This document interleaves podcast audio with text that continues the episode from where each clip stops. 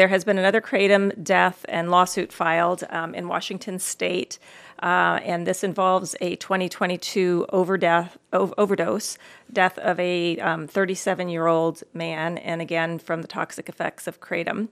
Um, and as we talked about previously, kratom is um, an herbal supplement, so it's not regulated by the FDA.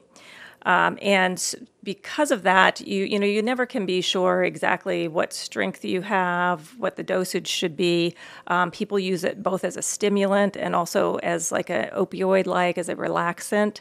Um, and, and, unfortunately, again, somebody has died from from um, an overdose with it. Prioritizing profits, prioritizing, prioritizing dangerous drug and product cases.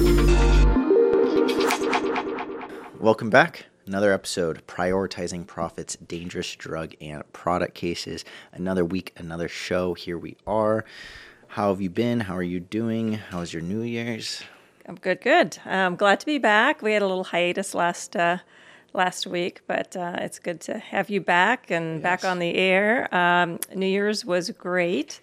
Um, I'm excited for 2024 um, getting off to a to a good start so far. Um, we've been actually very busy. A lot of a lot of hernia mesh calls coming in. Mm, yeah. So um, anyway, some exciting things happening at the office. That's all good. Um, I know you had a I guess a good New Year's and, and, an unfortunate part of that as well. Huh? Yeah, yeah. You know, it was it was a little unlucky, I would say. First on the hernia mesh, that's great to hear. Uh, they're coming in at the very end. We won't have those three M cases again where things settle and then all of a sudden people realize, oh wow, I could have a case here. Um, yeah, so New Year's. I mean, New Year's was good. We went out. We did a little bit of a bar crawl. It was fun. Uh, nothing too crazy. I didn't drive at all on New Year's. I don't really leave my house very often, to be honest. I mean, I like I work from home. I like I like being home. I like my space. Um, if I need food, I'll uh, either cook it or order it. More often than not, order it.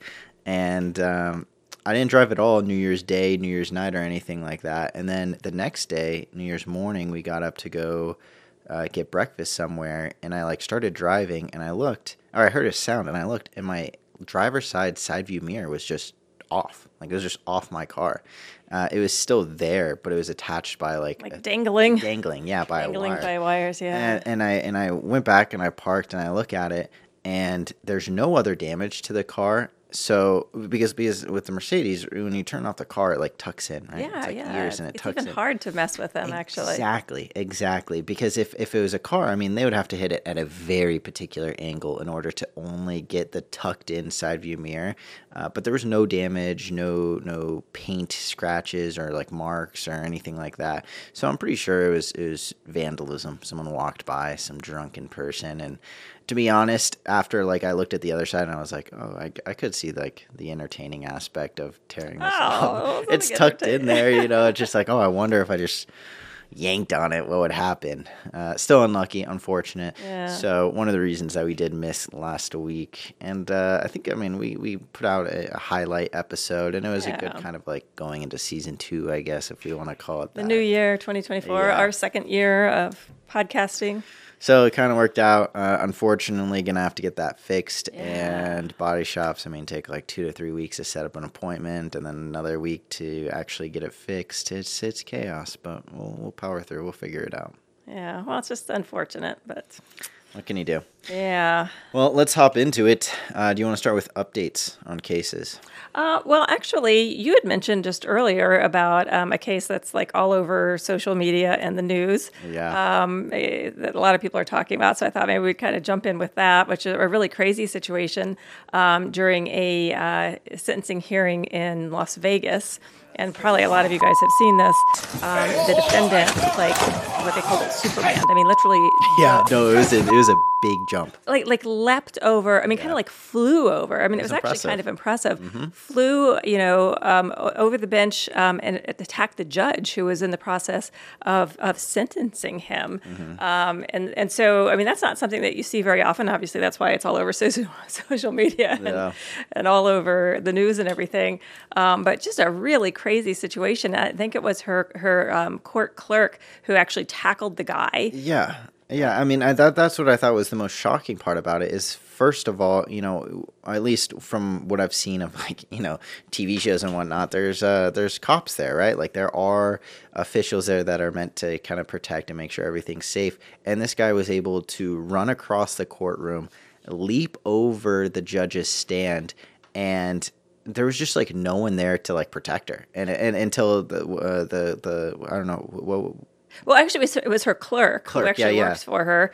Um, Who's like the last person that should be like the you know the first person to this scene, right? Like he was kind of like beating on her for a while before someone came and helped. That's good. Well, another thing too is like court clerks. You know, they're not like you know security guards or No. you know. I mean, They type. Uh, well, yeah, and they usually just sit around a lot, and so most of the clerks I've known have, have not been very athletic. I will Not say the most that. physically fit. Yeah.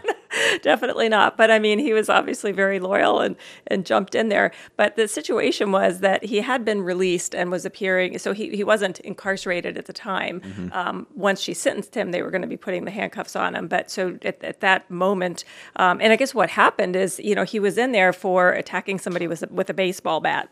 Oh, geez. Yeah, the assault and battery situation, and he had this long history of felonies and misdemeanors and just violent interactions, and had been arrested a bunch of times, and so he was trying to kind of ask her for mercy and and and talk about how he was turning his life around and all of this. But again, horrible long, you know, uh, rap sheet here. Um, and when it became obvious that she was going to sentence him to jail time, that's when he just like lost it and dove over and Mm-hmm. attacked her, pulled her hair, knocked her. I think they they, they fell over and the flag fell over on him. I mean, it was was, like a melee. It was like really really crazy. Um, and so she was not horribly injured. Um, I guess she struck her head, but she was okay back at work the next day. Um, I think it was one of the marshals.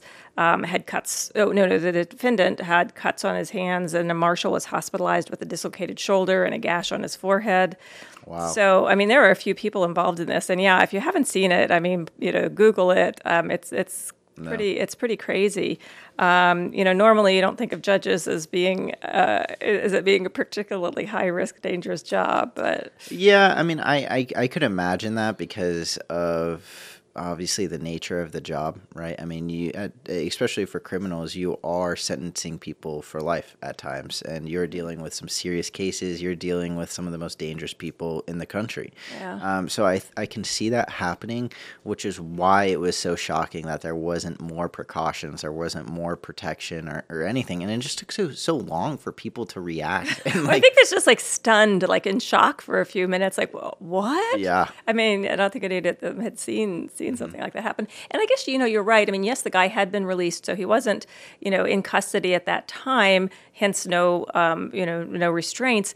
But at the same time, if you look at what he was in there for and his whole you know rap sheet of you know uh, violent. Uh, act after violent act, Yeah. he he was high risk. Well, I don't even think it should be like, oh, okay, well, we have this person come in, so let's have someone stand guard. No, I mean this is criminal proceedings. There should always be someone in Yeah. between the judge and the the uh, plaintiff or the defendant. I mean, Well, there was a marshal there by him. yeah, he was just out Just for coffee, I guess. you know, he was hanging out talking to uh, the the female clerk on the other side of the He's, courtroom. he's probably in a little bit of trouble now. I I'm mean, sure he is. I'm sure he is. And then I saw a video today as well that um, they re they did another sentencing or another trial for him, obviously with all these additional charges, and it, he just got the uh, book thrown at him, right? Because I would hope so. Yeah. uh, the judge was over 60 and i guess there's extra charges or like the, you know a lot of these violent or crimes- protected person. exactly I think was the yeah, term. yeah yeah protected person. Yeah, and they were and also an officer of the court. Mm-hmm. Um, well, and I mean, it, it's not like you know you can come in there and plead about how you changed your way. I've changed my ways of cleaning up my act, which is what he said right before he flew over. yeah as long as you do what I want, I'm I'm on my good behavior. But yeah. Yeah, and then uh, the pictures of them bringing him in, he had like a almost like a dog type of mouth guard thing. He had mittens on his hands. Oh no, like Silence of the Lambs yes, kind of yes, thing. yes, like, everything. Like he was a psycho killer that you know was on the verge of just going on a massive killing spree within the courtroom. Well, it's probably accurate. I mean, yeah, probably. I mean, yeah. the last thing that you want is for another instance to happen with the same person because that would just be humiliating at that point, right? Like the first Yeah. time, it's like, okay, guys, we messed up. The second time, it's like, okay, what's you know who you're here? dealing with now. This is like the Hannibal Lecter. Yeah. Hannibal Lecter cross with Superman. So, have you heard of anything like this going down before? And and I didn't realize it was in Vegas, which kind of makes sense, a little bit more sense now. I feel like if there's any, uh, you know, Everything's chaotic, extreme impulsive, and dramatic in yeah, Vegas. yeah, and, uh, exactly. yeah, excess. Ha- have you heard of anything this extreme? Maybe not this extreme, but I mean, crazy things like this where there are defendants just kind of out, lashing out mid mid trial or during um, sentencing. Yeah, I, I mean, I haven't heard of it like where they've attacked attacked court personnel, but you know, attacking like you know the or even in civil cases the defendant, um, but not not where they actually really got at them. Um, lots of threats. Yeah. You know, I mean, and and definitely there are times where you know a judge is sentencing somebody or the the prosecuting attorney they're threatened quite often, um, you know, by the person that they're either prosecuting or they're sentencing them, um, and they're just pissed off. I mean, they they blame everything on that person who's who's simply you know enforcing um, and applying law. the law as opposed to themselves who have committed mayhem and Mm-hmm. you know uh, battery and it's attacking somebody with a baseball bat. I mean, this is That's like a not gruesome a one, minor too. situation. Yeah, I mean, when I imagine any like physical crime that doesn't have to do with like a gun, I, I think a machete and a bat. Like those are as bad as it gets because that's when you're really causing some serious damage there.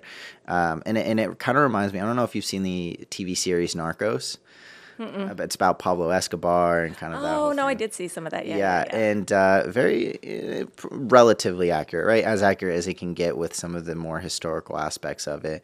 Um, and there was a period where he was being, you know, tried, and and his um, his accomplices or you know his workers were being sent to court and whatnot, and he was just killing judges. He was just straight up bombing judges and killing them uh, as uh, whenever they could, whenever he could or had the opportunity. And so judges were actually showing up to court in ski masks to protect their identity, Oh my so they wouldn't be assassinated the next day. Wow. Insane. So Well, that's kind of scary because I mean, and, it- you know, and really most of these things. I mean, the court is public record, so even if you have a ski mask on, I mean, and especially somebody who has all of these connections, I'm sure Yeah. they could get the name of the judge, whether they could see their face or not. But wow, yeah.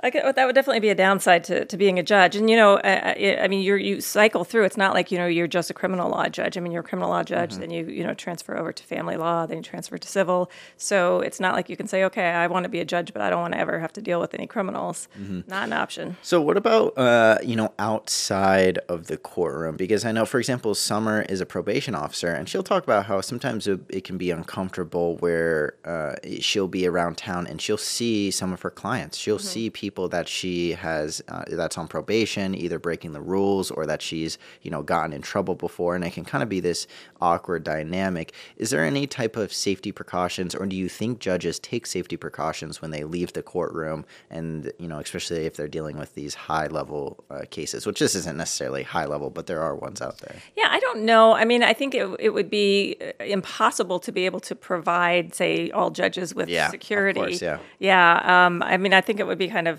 kind of nerve wracking. I mean, I know it would, I just was at Fry's the other day, and it was funny because you know I'm in my workout clothes or whatever, doing some grocery shopping. This guy said, "Aren't you that lawyer?" I'm like, well, I'm a lawyer. I'm, not I'm that lawyer. Which That Tucson wait, lawyer. Which lawyer you're talking? Oh, that one that's on all of the buses and the billboards. I was like, okay, well, I was on some buses and billboards, not really, really recently. But but it is interesting, you know, because because certainly that must happen to judges a, a lot, and I mean they see you know hundreds of people, you know, so um, and, and I've run into to judges on a number, you know, I mean a Mm-hmm. number of occasions. So um, you know, It could be, you know, a positive person that had, or for judges, it Yeah, could be yeah, someone that had a positive experience or a very negative experience. You know, hey, aren't you that judge that sentenced me to 10 years? Yeah. By the way, I'm out. Yeah, good to see you. That would be a little unsettling. Yeah, I'll be following you. I know where you live. Mm-hmm. I know who your, your kids are. Yeah. Well, that was really stuff. yeah. I mean, it was crazy to see. I think uh, hopefully there's some more protections in places in place for judges because they should definitely be uh, protected. I mean, that's like a very respectable role, and for that type of event to happen is insane. Um, and and I wanted to bring it up, or you know, I mentioned it to Yeah. you because it was everywhere. It was everywhere, and I and I started seeing clips of like similar things. Like that, there was one where um, a defendant had been sentenced, and he like leaned over to talk to his attorney and just fucking headbutted him.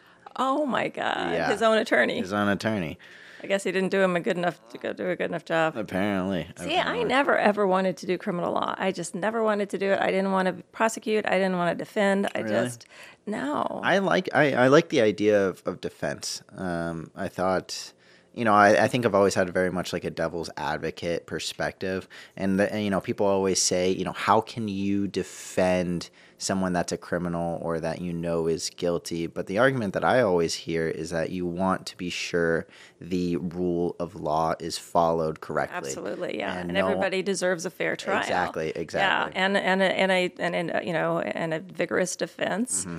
Um, you know, and, and so a lot of times, and I've spoken to to criminal defense attorneys also in that in that regard, and they'd say, yes, I, you know, I know that the person is guilty, or I assume that they're guilty, or I'm pretty sure they're guilty, um, but they deserve, you know, they they they deserve the defense, and we need to make sure, you know, that the prosecutor, that the police have followed all of the rules and done everything correctly, and if they haven't, um, you know, that, that then then the case is, you know, it needs to be dismissed, um, or the so so and I, and I think it's absolutely you know imperative that we have those protections um, for our civil liberties. Uh, but at the same time, I also uh, one friend of mine, I mean, he was telling me like these just horrendous you know child sex abuse cases. I mean, you know, with like with babies who had um, herpes in their anus and that kind of stuff, and you know the person basically admitted they had done these things. And and here you are having to sit in the room with them. And, and again, everybody deserves the best possible defense. Um, but are these people you want to hang out with? Are these people you, you even want to be sitting at the table with sometimes? Yeah, no, I think that's a very scary idea. And I know when I was looking into law school and looking into public defense, because that's where a lot of attorneys start out, right? Like Well, they- yeah, a prosecutor or public defendant. Mm-hmm. Yeah, yeah. Well, and that's how you're going to get trial experience because those cases, you know, a civil, you might go to trial once or mm-hmm. twice a year. A criminal, you're in trial pretty much every day. And I thought it was so shocking to me when I learned just how many cases public defenders have. Oh, it's crazy. Oftentimes, they are meeting their clients for the very first time right before they meet or before they walk into Well, court. for like a hearing. yeah, Yeah, for a yeah.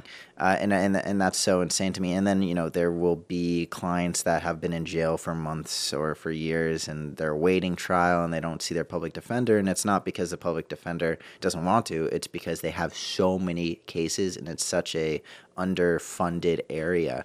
Yeah, well, it's government. I mean, yeah. yeah, you know, government, you're not going to make a good. A good Well, I, I mean, there, it, there, a lot of aspects of government are underfunded. yeah. But then fair. people also don't want their taxes raised, so you know it's a balancing act. Well, I, I would say there's probably areas that you could take some. Put Well, it here, absolutely, but- absolutely. Uh, either way, either way, very interesting. And if anyone has any questions or concerns, or probably just like see videos, because I think that's something that is really interesting, or I could see being useful for people is you know you see some of these cases or some of these juries coming to conclusions. And i know from an outside perspective even for me i'll think how how is this possible you know how did this happen or how did the jury come to this conclusion so if there is anyone that has questions on that feel free to throw those videos in there or uh, send us any of those news articles because i think we would be really interested in talking about it. Yeah, I'd be interested to check it. them out and talk about it. Absolutely. Uh, do you want to get into some updates on cases Sure, sure. Um, so one of the topics we talked about, it's been a while now, um, but it got a, it got a lot of reactions and a bit of controversy, um, were the Kratom lawsuits. Yeah. And so there has been another Kratom death and lawsuit filed um, in Washington State, uh, and this involves a 2022 overdeath, ov- overdose death of a 37 year old man, and again from the toxic effects of Kratom. Um, and as we talked about previously, kratom is um, an herbal supplement, so it's not regulated by the FDA. Um, and because of that, you you know you never can be sure exactly what strength you have, what the dosage should be. Um, people use it both as a stimulant and also as like an opioid, like as a relaxant. Um, and, and unfortunately, again, somebody has died from from um, an overdose with it. And last time we spoke about this, obviously we, we got a lot of feedback from it. A lot of people that were a little frustrated and uh, disagreed, which is fair. Absolutely. How uh, and, and I did see some comments as well where it's like, oh, kratom's not dangerous. It can't you can't overdose on it. Is it, I'm assuming in the toxicology report there was some type of chemical within the bloodstream or you know some reaction in their body that they could directly connect to kratom. Yeah, definitely. It's mitragynine, and that's um, the, the toxicology, toxicology report showed um, positive finding for mitragynine. And again, the, the key on a lot of these is that people sometimes use that in conjunction with other um, drugs or Yeah. medications or alcohol. Um, and so the stronger cases are the cases where there aren't other substances, and it's clear that this was the only the only substance that could have caused the death.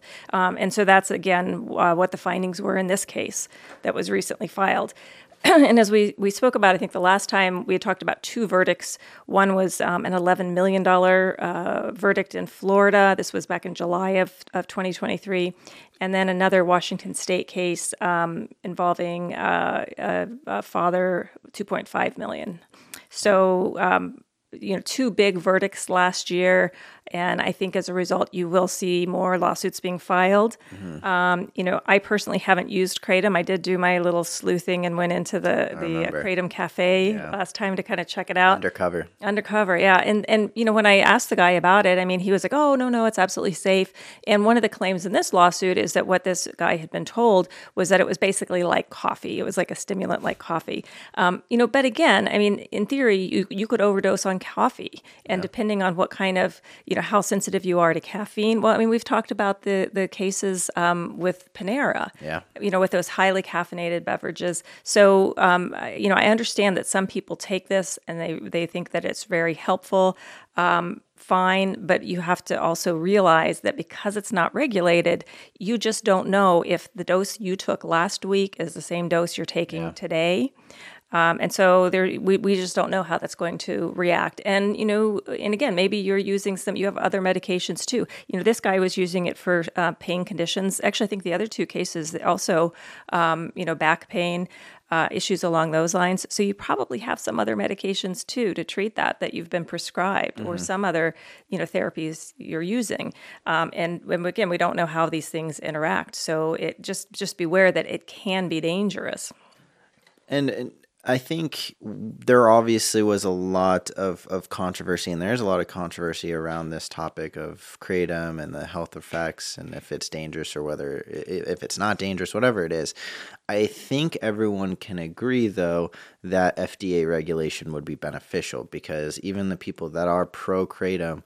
I'm assuming they probably want to be sure that whatever they're taking is kratom and that the dosages are correct and they're able to safely take the you know the substance that they're looking to take.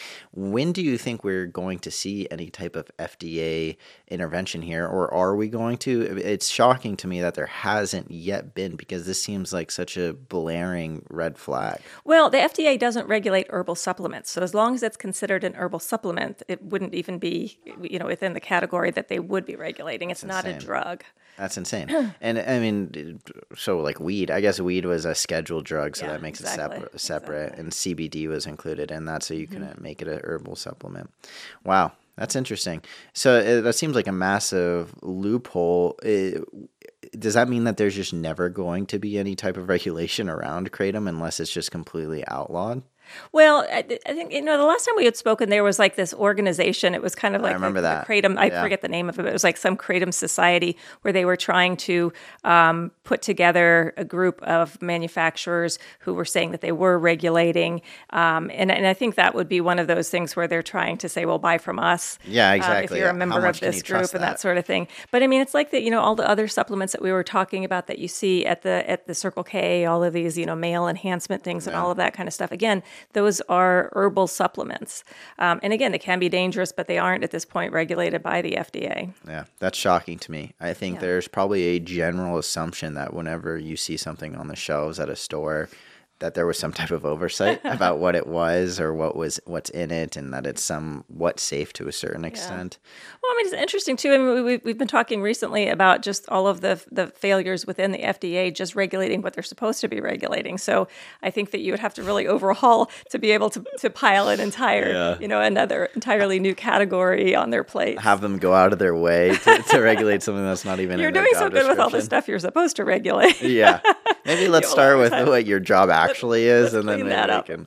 yeah, and then we'll add some more. Uh-huh. Um, you know, so and, and th- there's a lot of issues going on with that right now, and so maybe there will be some changes. I don't know that this is on the table to uh, to be tossed into the fray or not. And and all of these cases are individual cases, right? They're not Yeah. class actions or anything. And I'm assuming it is against the manufacturer of these kratom uh, supplements.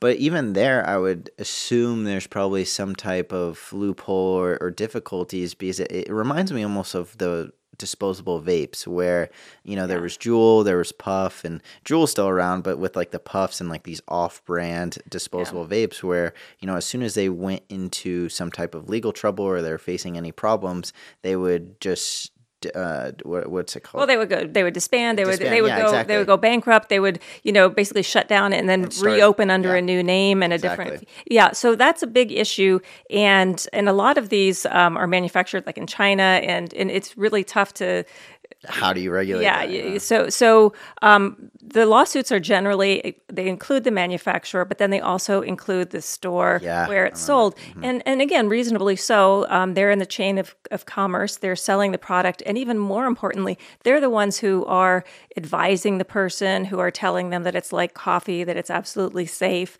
Um, I'm assuming the Circle K clerk isn't going to be giving all this advice here, but probably not the Circle K clerk, um, but you know, like Kratom Cafe or these Yeah. particular you know stores that that crop up specifically for these types of products.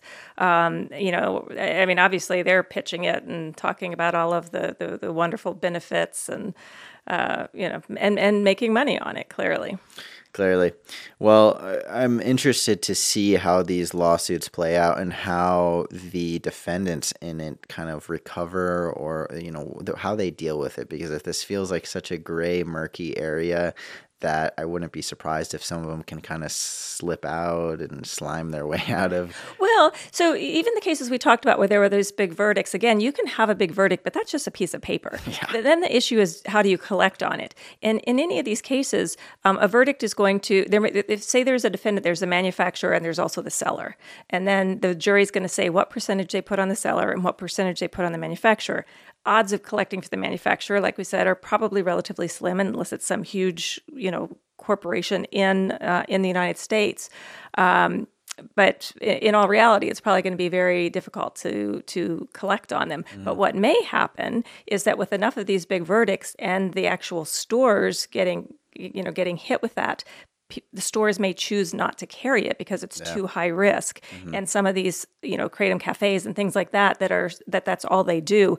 Um, you know, perhaps those won't survive it. Um, they won't be able to get insurance. It's gonna it's gonna be tough if they start getting hit with the verdicts. So it may be one of those situations that simply by these lawsuits happening, um, it, it, a lot of people may be protected because the products will not be sold as many places. That I, that's what I would assume, especially when it comes to like gas stations and like these other off-brand GNC type of places that don't necessarily Uh, eh, don't need, it, to. right? I mean, they've got a million other things, Yeah, and if people are dying and they're getting sued on it, um, it, they don't need that, and so perhaps they stop carrying it. So The kratom cafes, I think, are going to be a little bit difficult, and I would hope too, if it's a kratom cafe, that there is some type of oversight or testing, or you know, they're not just getting anything off the street and throwing it in there compared to.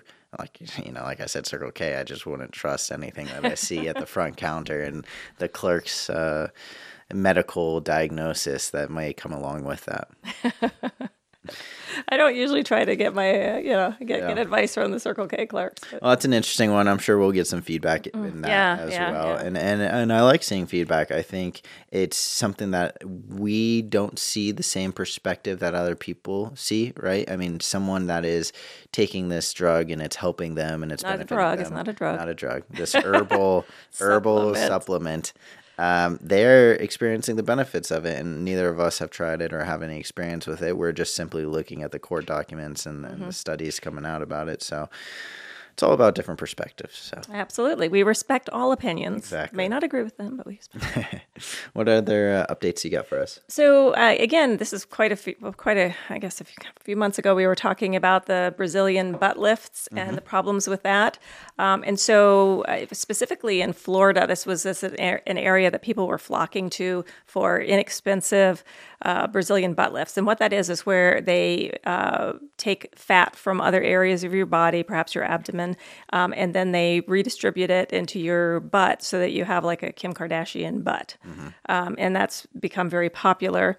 Um, and so, and of course, it, I think the average cost of it is about $4,500. But some of these places called chop shops, Chop well, that wasn't the name of them, but they're referred to as chop Yeah. shops, where they're doing like just tons of these procedures. They're doing 10 or one doctor's doing 10 or 12 procedures in a day, Crazy. you know, and it's a several hour procedure. Um, and so it, what it turns out was happening, well, people were dying and they were dying from um, uh, PFEs, so pulmonary fat embolisms, and that's where um, you, the fat gets injected into your artery or blood into your blood vessel and blocks it. So people were actually dying, and um, you know, again, you don't think like some um, uh, Cosmetic. cosmetic procedure is going to kill you, and then especially as they go, that one doesn't sound as scary. You know, sucking some fat out, s- It's sticking just it fat, back you in. It's just fat. but- There's no organs or anything like that involved. Right, right. I mean, it sounds like, and so I think most people do assume that it's not high risk and they're not going to die as a result. But people were dying, um, and we talked about that that problem. And so, in response, Florida has actually passed a bill regulating this particular procedure because it's such a big problem. And so, this uh, new law went into effect on July first.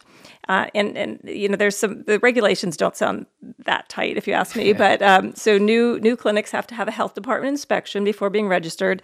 Um, and this one is that surgeons have to meet the patient in person at least one day before their procedure. So previously they were just like Walk-ins. well, well not walk-ins but they'd be on the calendar but the doctor had never even talked to them didn't know anything about their medical history exactly what they wanted nothing. They just popped in the day of. So they have to meet them at least one day before which still doesn't seem particularly in depth but okay um, they can't perform bbls on more than one patient at a time They were going double whammy. Just oh yeah, multiple rooms that were going on, and so them and and also um, they can't delegate fat fat extraction or grafting to other staff. So they were having like other staff do, doing some of the procedures, and they were kind of over, overseeing it. And these Yeah. are not trained people. Yeah. Um, that and then also they have to use an ultrasound to guide their cannula when they're putting the fat back in, fat grafting instead of just going in blind. instead of just going in blind. So then, and because, and again, you don't want to, if you go too deep, that's where the problems happen. Yeah. You want to kind of keep it more surface. Um, but I mean, you're doing, you've got four rooms with four butts on the table and There's you know, fat just uh, sitting there ready. You just come in, you stick the needle in, inject it, and go to the next one. Yeah, I mean, and then you have you know unsupervised staff doing things. I mean, it's just a recipe for disaster, and sure enough, disaster occurred. So, um, so there are these regulations now in place. You know, and but it's not a national law. This is a, a law that was passed in Florida, um, and so you know, uh, chop shops could pop up in other locations, um, and then other states may have to deal with it um, similarly. Yeah, it's shocking that this practice was going on in the first place, that it would even happen at all. You know, all of these things seem very kind of baseline, something you'd expect and you'd hope for if you're Right, getting something like this done. I'm assuming they were probably cheaper than the more sophisticated facilities that are a little bit more responsible. Um, well, they were saying so on these these were they were saying they were charging about three thousand to thirty five hundred dollars. Average price otherwise is about close to five thousand, forty eight hundred dollars. Hmm. So you know it's a little bit cheaper, but again, I mean you know. 3000 to 5000 that might make the difference between whether somebody can get a butt lift or not get a Yeah. butt lift Well, and they don't know of these additional risks being attached to it. right right and i mean i'm sure i mean they're- not going to be told well yeah i'll be in your i'm going to have my secretary pull some fat out i'll be next door with a different butt and then i'll pop back in here and- Yeah, no, no Yeah, yeah. I wonder if they're ever sitting in the waiting room and there's just five people there and they're like, "Oh, you here for appointment? Yeah. What yours? What time's yours at? Uh, Four thirty. What about you? Four thirty. Four thirty. Four thirty. And you're like, hmm. So and then just one doctor comes back, pulls five patients back. I feel like that that would be the first one. Where I'd be like, hmm, They'd probably be a little more subtle about how they set that up. But probably. Yeah. probably. So anyway, um, I wasn't really in the market for a Brazilian butt lift, but uh, Well, is- anybody who is, ta- you know, and again, you know, in, any of these things.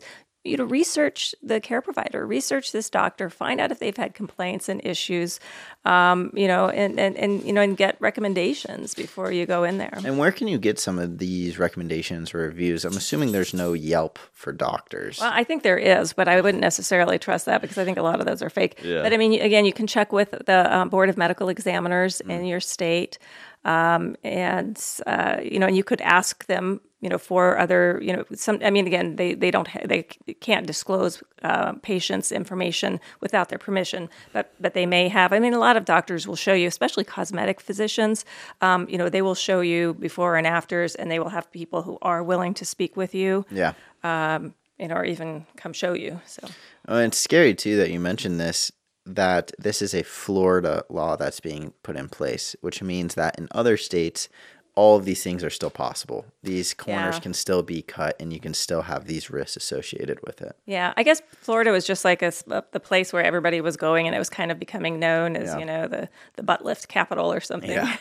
so the butt lift capital is going to have to move. Yeah, it's funny you mentioned too about it being a Kim Kardashian, but like that is the description. That's kind of like the qualification of it. There's been some pictures going out of Kim Kardashian having just a much smaller butt. Like it looks like she got downsized, and people were sh- not only shocked but almost upset because she was the one that kind of led this entire culture of you know big butts, big boobs, Ka-dunk. just fit. Yeah, you know, like just all of these plastic surgery and having a very tight waist. Like just this. Uh, what's that? What's that one cartoon character? She's she's a um, redhead and she is a dress and she's from like the Looney Tunes.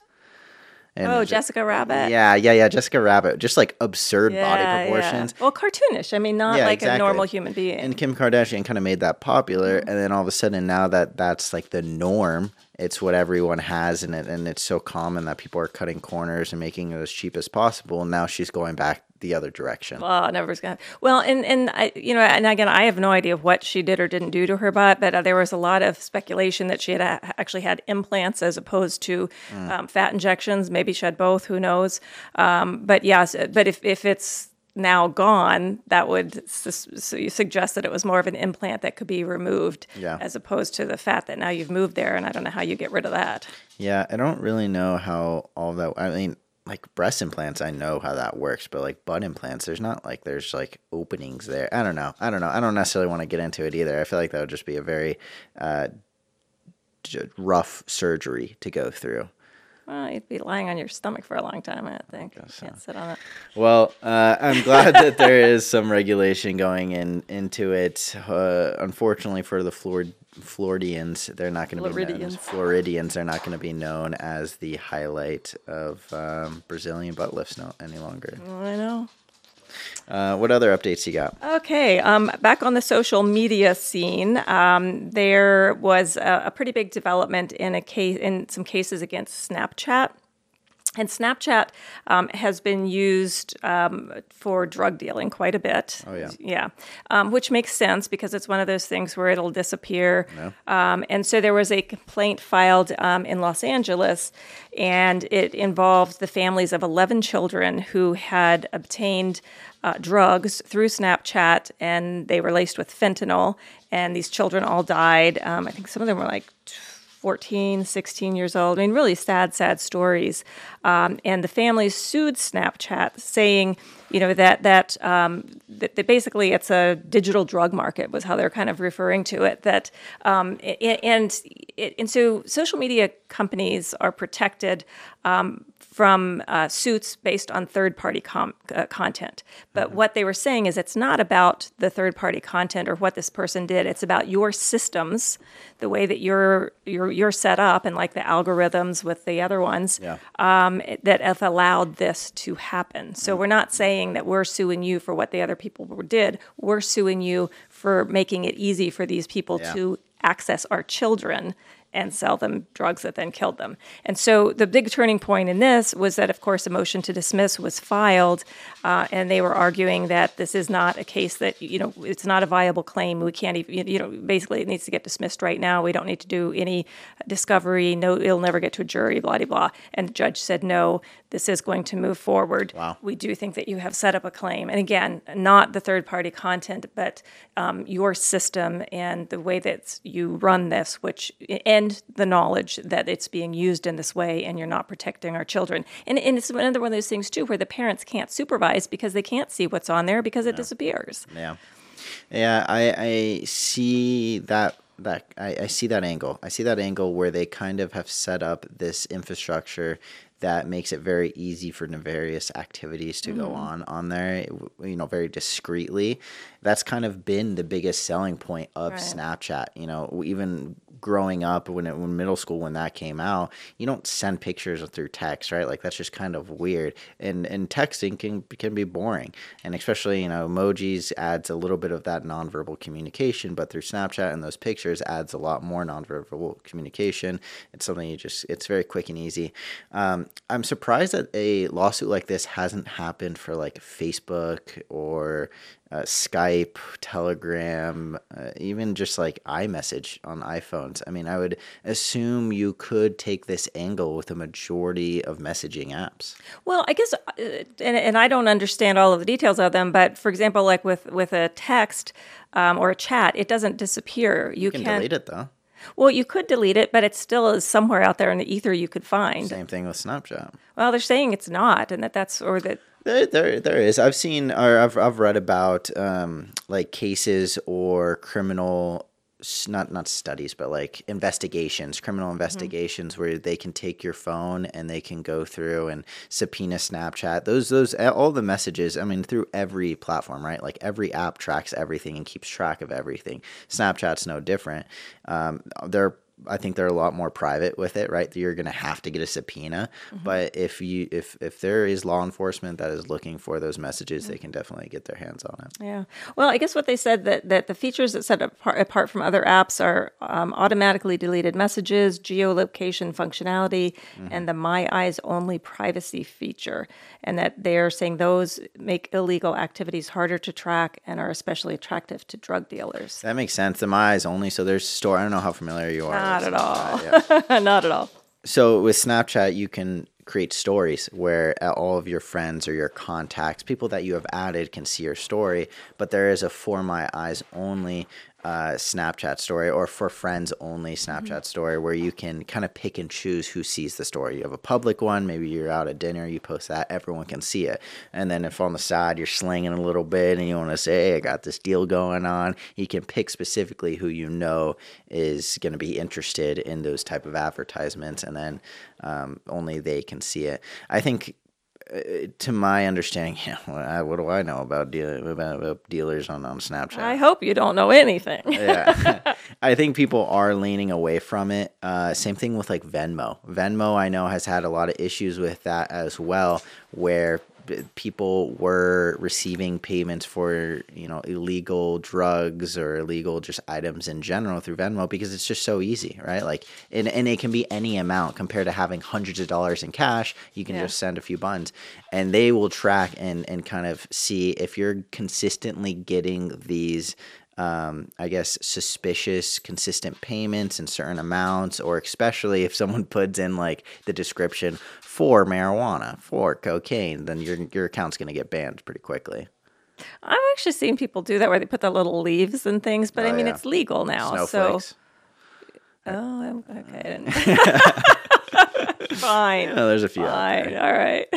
It's it's legal now, but it's the legal. snowflakes are not legal. No, that's not legal. Yeah, but uh, still, I mean, you can't be slanging on the streets. That's still illegal. So No, but if like I picked up some gummies for a friend and then she was paying me back and she put that's illegal. What? I'm pretty sure it is. Oh, it probably is. Yeah. Okay. Well, I haven't done that. No, yeah. Hypothetically, if that. hypothetically, if hypothetically, if I happen to be at the dispensary and yeah, yeah, yeah. Um, that's Or- that's interesting. So how how exactly does it work to where there's these families and and there's several families, right? How yeah, many was it? eleven different children are combined in the, in these cases. And I'm assuming it's essential for there to be several cases coming together because Snapchat is massive. Yeah. I mean, that is a massive multi billion dollar social media company with a ton of power. Oh yeah. Um, it would be essential for there to be a lot of these cases, and they all, I would assume, have to be pretty damn strong too.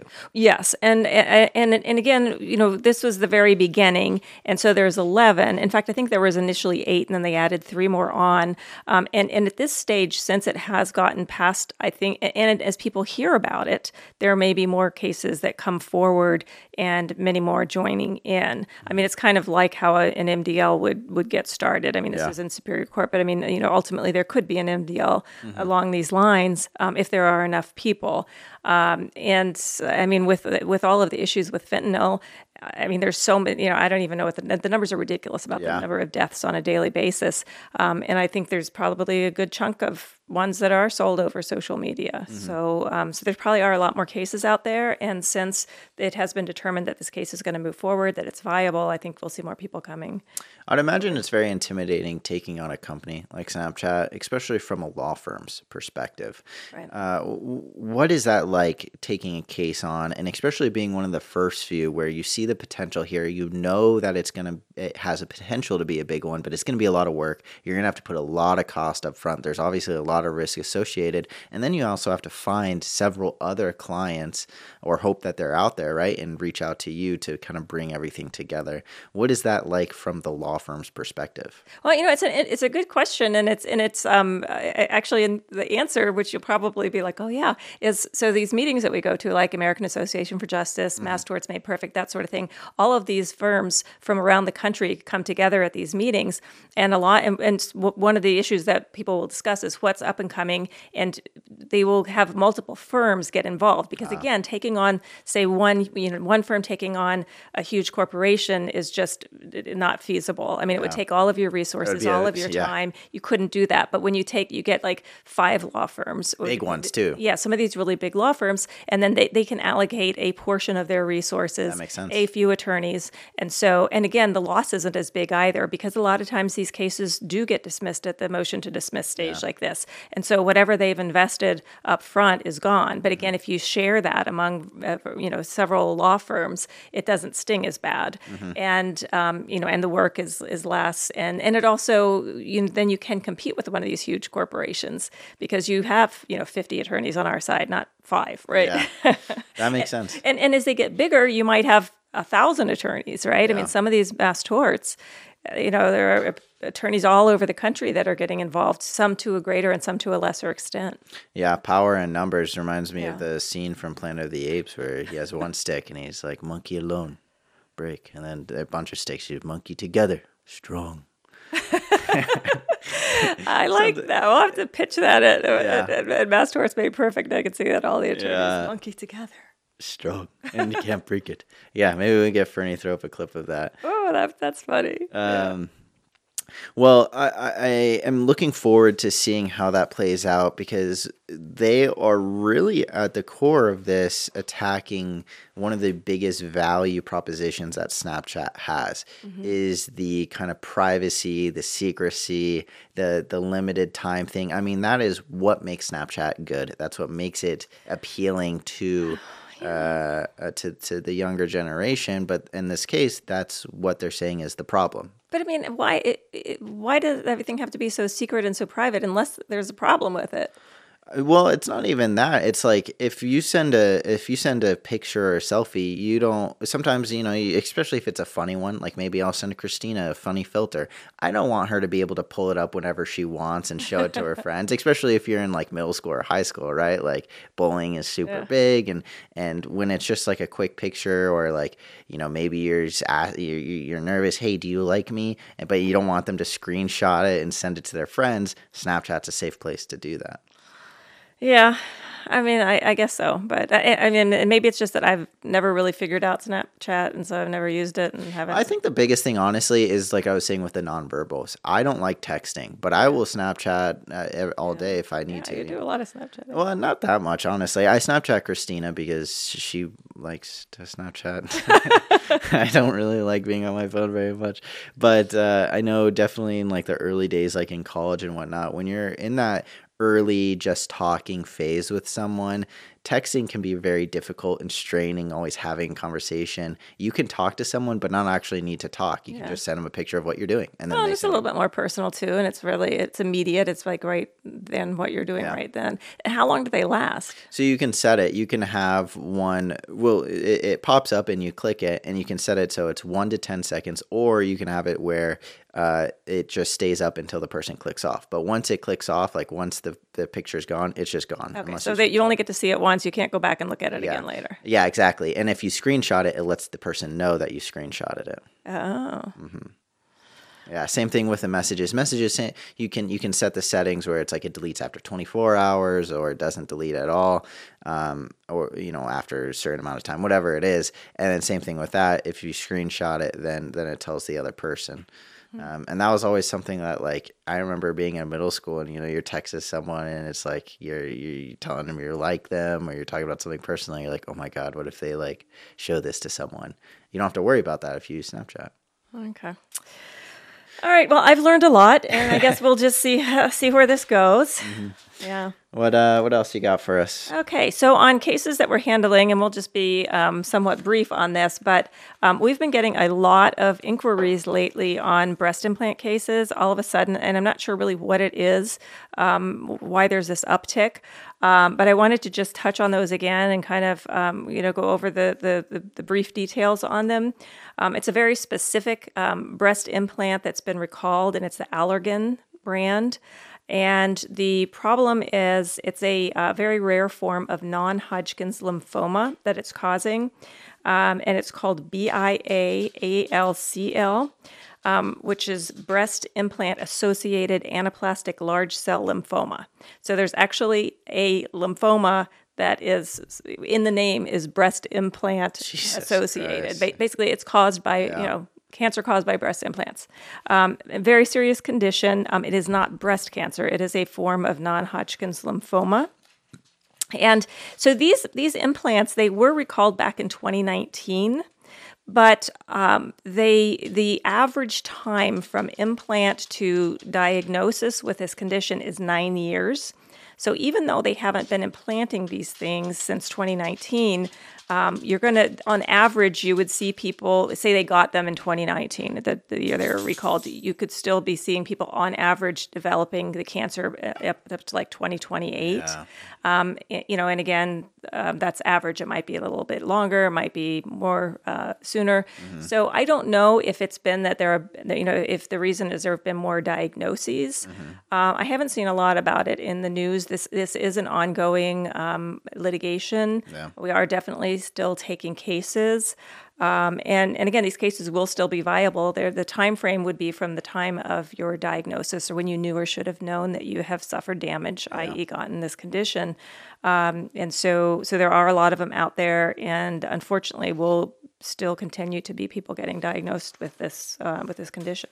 And uh, and I'm assuming as well with this diagnosis, since it's very specific, it's non-Hodgkin's lymphoma that is caused by breast implants. Unless they are being misdiagnosed, uh, as long as it, as they're not being misdiagnosed, then it's pretty clear what the cause is. Which you know, obviously this is an unfortunate situation, but it is good that there is kind of that direct correlation there because we do have a lot of cases where there's serious disease going on that comes up years later and it's incredibly difficult if not nearly impossible for the everyday citizen to make that connection Yeah, to figure out what it was. Yeah, these they should be, um, and again, they, they they should be asking about the implants, but um, the the the um, symptoms be important to look for are swelling in your lymph nodes.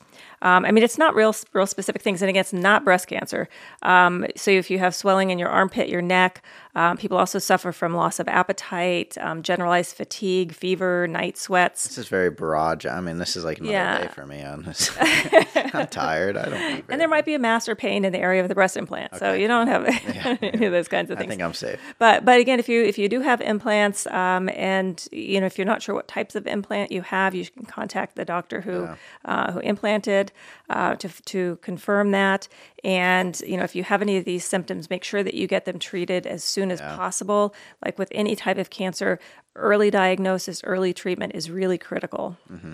And it's interesting too that this is the second cosmetic uh, surgery or cosmetic kind of lawsuit that we have going on here. You know, we had the Brazilian butt lifts originally, um, and then now there's the breast implants. Luckily, with the breast implants, it's very specific to a certain brand, and it's not necessarily just some rogue doctors going out of their way to just be very reckless with their practice. Just a rogue con- rogue company that uh, yeah, developed yeah. the breast implants, you know, and, and took took their sweet time getting them recalled, but yeah. uh, but they finally did uh, in in uh, at the pressuring of the FDA in 2019. And so we are taking these cases, and, and it's good to hear too, because I think there always is this this concern of statute of limitations because it's it's so in the air. It's hard to say. Every case is different. Every state is different with their restrictions. But with this very specifically, it's you know once you're diagnosed, and then and if you're misdiagnosed, then that doesn't start right. Like if you find out you have non-Hodgkin's lymphoma, but let's say your doctor isn't familiar with a specific type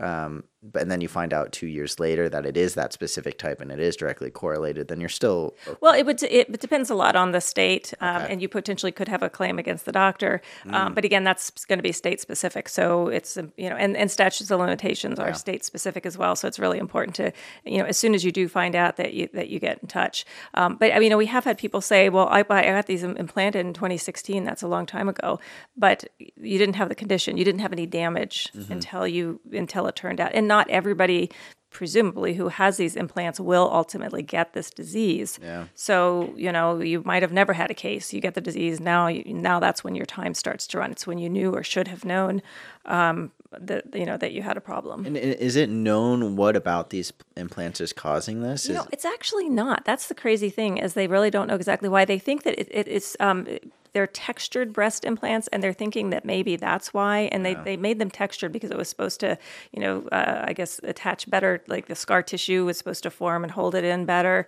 Okay. Oh, you're getting queasy. Well, I just, I don't know. I mean, uh, I don't really know much about breast implants, but I guess it makes sense. It makes sense. Yeah, well, there's some smooth or textured. So these okay. are primarily the textured ones. Um, although I guess there have been some cases with the smooth ones. So they do not know exactly why, but they do know that that um, you know it's happening to people who have these implants. And are there other textured breast implants from other companies that aren't having this issue? I don't know about that. Yeah, um, I would. Not that I'm aware of. I, I think it would make a lot of sense if if it was just like everyone was smooth and then all of a sudden one comes out to try to stand out and say, "Hey, by the way, we're textured." Yeah. And then and then now there's issues attached to it. Yeah. Well, I think I think it is um, that, that these did come out and were textured. I just don't know if there were other ones that were mm-hmm. as well. And, and Allergan's a huge company, so again, you know, it may have been some really small manufacturer, and you don't see the numbers that you see with Allergan. Yeah. Yeah, and it's so unfortunate. I think with the cosmetic procedures causing these issues, especially because, you know, like we said with the Brazilian butt lift, that's something that you just assume there's not going to be any serious risk or serious damages. There's no organs being involved or, you know, any problems along there that you would assume. Uh, and it's so unfortunate that, that it, it's causing lifelong damages, if not death. Well, yeah, that, that one's ca- actually causing death oftentimes. Yeah. yeah. Well, if anyone is having uh, issues with their breast implants or they have that breast implant specifically, definitely recommend getting that checked out. Go see a doctor. Make sure that uh, you don't have any other risks that you may have not even realized quite yet because those things I think do kind of hide for a little bit. Um, it takes time to really figure it out. But like you said, it's important to find it as early as possible. Definitely. Definitely. Um, we are kind of coming to a close. I feel like the show went pretty quickly. Yeah. Well, we can't close without no, with, one not. more story yeah, because. Yeah because this one, and I, you, I, I, think you will appreciate this, and we have been talking about butts, but this one was really crazy that was in the news this week, and that is um, a, a, Florida man who is suing Dunkin' Donuts over severe and long term injuries caused by an exploding toilet exploding toilet. Yeah. So here's the crazy thing. I mean, this, you know, you see this and you're like, oh my gosh, I got to read about this exploding toilet. So then I started digging a little bit deeper and I was like, wow, toilets can explode. I mean, this is apparently not uncommon. Um, and there's a variety of reasons that they can, uh, can explode. But this particular situation, this poor guy goes to a Dunkin' Donuts, goes into the bathroom, toilet explodes. He comes out covered with debris, including human feces and urine. Jesus Christ.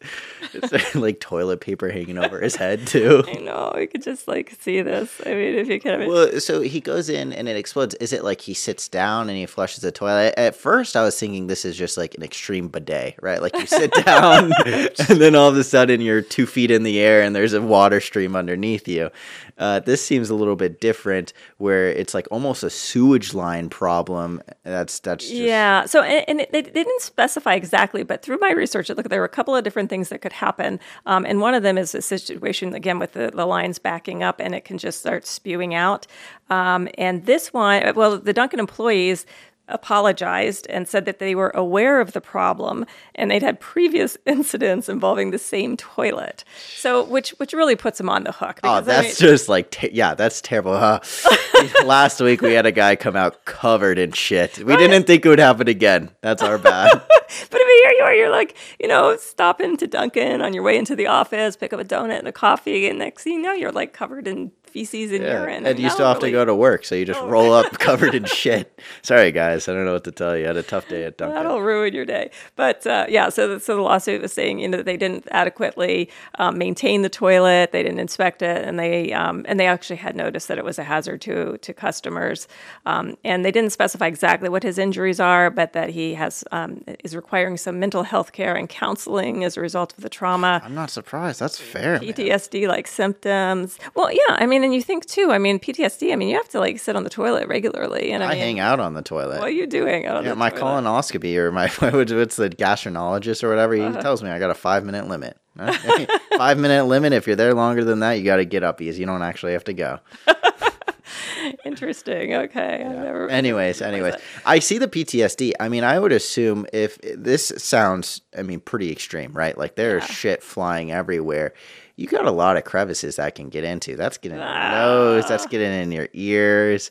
I mean, and the scent. Oh God! I mean, the taste of it. Ah. Yeah, yeah. Yeah. Well, you know, and it's it's I you know as I was kind of researching this because it didn't say exactly what happened. I'm like, well, how does a toilet explode? And um, I guess there were a few years ago there were a bunch of toilets that were recalled. Um, it, it, some of them have like this high pressure system, and the tanks can explode. And there were some cases, uh, you know, where somebody's sitting on the toilet and the tank explodes, and you know that's like really heavy ceramic, Yeah. and people were getting lacerated. Um, sh- exactly, shrapnel. Yeah. So um, Is it so? Is it literally like the toilet is just exploding, where that that material's flying everywhere, or is it that there's so much pressure and the shit and piss is flying out of the toilet, where it's you know supposed to be going down, but instead it's just going up like a fountain, like a chocolate fountain? Well, again, I don't know exactly in this, but it sounds to me like the latter would be the situation that happened at the Dunkin' Donuts. Okay. Um, but that there were a lot of toilets that were having the former where the tanks were exploding. Um, and so then I like went on to some some um, plumbing websites and they were talking about you can have like what's called a water pressure wave. Um, you can also have like a faulty plastic seam weld. I mean, I, I was like, there are a lot of things that can happen that can cause a toilet disaster. And I'm like, you know, why don't I hear about these more often? And and and what is what do we need to do to maintain our toilets? I mean, I have never like regularly maintained a toilet. I mean, if it starts running, you know, you have to fix the little bobber thing in the tank or something. Um, and then I've had, I- I mean, actually, I don't think I've ever done much maintenance other than that to a toilet. I've had quite a few clogged ones, but uh, you know, not much you can really do there. A few times I've had to call a plumber. There's just nothing I can do about it. But yeah, I, nothing to that extent. That's why I am very adamant with pooping at home. I think that's a very common thing. Not many people like to poop out in the I wilderness. Well, Well, it's not the wilderness, but like at restaurants. I mean, I would at a restaurants, yeah. But if you're driving, Donut. like I'm not shitting at a Circle K. That's barbaric. oh my god, You kidding me? No Circle. What if, yeah, how? What if you're far from home? well, then I look for a QT. Oh, okay, QT, not Circle K, and, and not Dunkin' Donuts. No. QT's well kept. There's been times, there has been times I've I've gone to the bathroom at Circle K, even if it's just a piss, and there's been times there's a thin layer of liquid on the ground, and there's nothing you can do, right? You just go in there, piss, you got to get it over with. But uh, to hang out, no, no, no. But oh, also uh, truck stops. Truck stops are good because they got to keep it up. And it's like one of their biggest value propositions you know, for, for truckers driving by. Uh, well, I didn't know that I needed to be worried about toilets exploding, so that was news to me, and I felt like I needed to share that with you. Yeah, no, I appreciate that. I wonder too when that happens. It's like if you if you're if you clog the toilet out in public, you don't want to be the one that goes up and says, "Hey, by the way, I kind of clogged your guys' toilet. You got to send someone in there to deal with it." I wonder if it's kind of a similar situation with this where shit starts flying everywhere, spewing out, and you're like, "Is this my fault? Did I do something wrong? Whose poop is this? You know, like Who's gonna deal with this? Is this my problem? Uh, well, I, you might be able to if, if if you're not covered in it, you could slink out. But I mean, if you're if it's Yeah. you know, if you were like the final straw and you're covered, I think it's pretty obvious. God, but I just can't even imagine sitting there as well. You know, Oh, there's sometimes you like take a big one and like the water splashes up, and that's uncomfortable. I can't imagine unknown feces flying at you. well, it's not even like you know you could just immediately hop into a shower or something. No, like you're driving Or you're home. like oh in your car. And Yeah. Well, I'm assuming that ambulance was called. oh God, Well, know. there has to be some type of like health risk as well, right? I mean, there's disease and uh, bacteria. I, I don't know. I, Yeah, I- well, it's hazard. Yeah, hazardous. Right, material. Ha- biohazard. Has, yeah. that's a Well, whole. it's like remember the plane they had to like actually land the plane God, when the yeah. guy pooped down the aisle. Yeah, I think it was it a guy or a woman? That was I don't even know. impressive, absolutely impressive. Just a solid stream. It looked like cho- cho- uh, what was it? Chocolate Factory, Charlie and the Chocolate Factory. the the chocolate stream going down, but in an airplane. Also, speaking on airplanes. I don't know if you heard about this. Boeing has a massive lawsuit going on, and their stock price plummeted because while they're in air, Oh, the plug. the the door flew off. Yeah, so it was like a plug that uh, was defective, and so the door flew off. Really? Okay, Yeah, I didn't know what the reason was. Well, and then I saw that there was some investigation going on to seeing if there was any issues, and it came out that there was a lot of like loose nuts and bolts and yeah. other shit going to- on. yeah, to the company actually that made the plugs, and they've grounded those. I think it was Max Nines, um, and so I know it's like Alaska Airlines, and and I think maybe it's I don't know if it's I think United, um, but I was actually kind of relieved because I just am flying out on. um, I usually fly American, and I'm like, okay, they don't have the Max yeah. Nines, so we're okay. They're not. I like. American. I feel like there's a lot of um, airlines that just don't do it very well. Aren't the best with customer. What is it? Delta got those lawsuits because of all the canceled flights. oh, this is Southwest. Southwest. yeah, they were Uh, slammed. slammed, Spirit slammed. is absolutely miserable as well. I've never That's taken ter- Spirit. Yeah, I don't do it. It's not worth the risk. It's great prices, but it's not worth the risk. Terrible experience. Anyways, um, that just reminded me of, of that other potential lawsuit. Maybe you know who knows. Yeah, yeah. Well, I mean, nobody was seriously injured, luckily, but I'm sure, you know, again, mental distress. I mean, I can't even imagine. I mean, I'm nervous about flying anyway, and after having that experience, that could really, you know, affect your willingness to get in a plane again. Yeah, yeah. I saw someone joking about it on Twitter, and obviously I'm on like crypto Twitter, and someone was asking like, "Is it insider trading if I'm on an airplane and the door flies off, and while everyone's screaming and crying, I Sell put my stock. I, I put in my uh my my noise resistant earphones. I pull up my phone, go to Robinhood, and put some shorts on Boeing." Is that insider trading? Obviously, the market hasn't reacted because it's ongoing right now. But uh, I am in the plane, so I don't know. I think that's insider trading because you're actually experiencing the, the, the situation. Yeah. You're not like, you know, part of the company that has secret information. I mean, this information isn't secret. Yeah. At that point, it's public information. Well, as it's going on, it is pretty secret. No, it hasn't hit the markets yet, right? Like there hasn't any news outlets. You, you are not an expert in that area, but uh, interesting question. I could, Yeah. yeah. my guess is that you probably could could do it, and and uh, after that, you maybe you deserve something. Um, was there any other interesting cases in the news that you wanted to touch on? Oh, I think we can save them for next week. We've uh, gone uh, gone a little bit over. Awesome. Awesome. Well, I appreciate everyone for tuning in and hanging out with us today on this fantastic episode. Thank you for bearing with us last week. Obviously, I had a little bit of car issues. We were able, thank you, Fernie. He was able to get a nice, like, highlight reel out of some of the big cases that we're focusing on. Um, if anyone has any questions or concerns or comments, definitely throw it in the comments section wherever you're watching this YouTube, TikTok, Facebook, Snapchat. Snapchat. I don't think we're on Snapchat. No, not quite yet. That's a good idea. That's a good idea.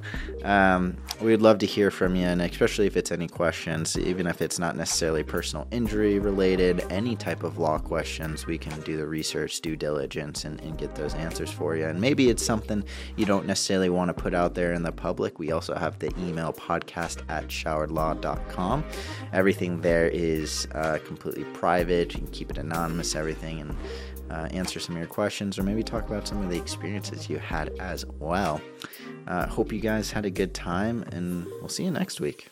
Prioritizing profits. Prioritizing, prioritizing Dangerous drug and product cases.